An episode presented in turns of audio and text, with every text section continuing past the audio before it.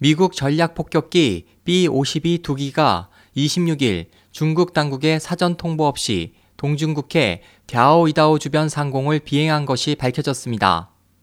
해당 상공은 중국이 방공 식별권을 설정했다고 발표한 곳으로 미군기에 의한 비행은 사태를 중시하는 미 정부의 입장을 표명한 동시에 미일 동맹을 지키는 자세를 분명히 했다고 미국의 소리방송 VOA의 전문가의 분석을 전했습니다.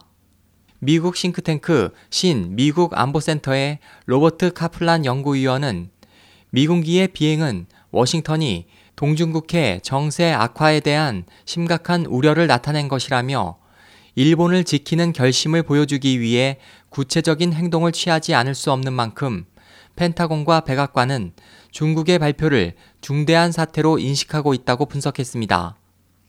미국 국무부 앤 메리 슬로터 전 정책기획실장은 미군기의 비행은 중국 정부에 대해 경고를 발표한 동시에 일본 정부에 대해서도 미국이 있기 때문에 일본은 상황을 악화시킬 행동을 일으키지 말라는 메시지를 보내고 있다고 분석했습니다. 이번 식별권 설정 움직임은 중국이 동중국해의 현 상황을 서서히 변화시키려는 장기 전략의 일환으로 볼 수 있습니다.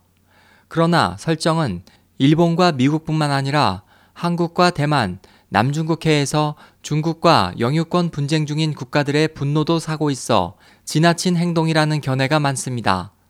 미국 워싱턴 포스트는 25일 사설에서 중국의 설정은 경솔하다고 비판하고 중국 지도자들이 표방해온 평화적 대두와는 크게 동떨어진 행위라고 비난했습니다.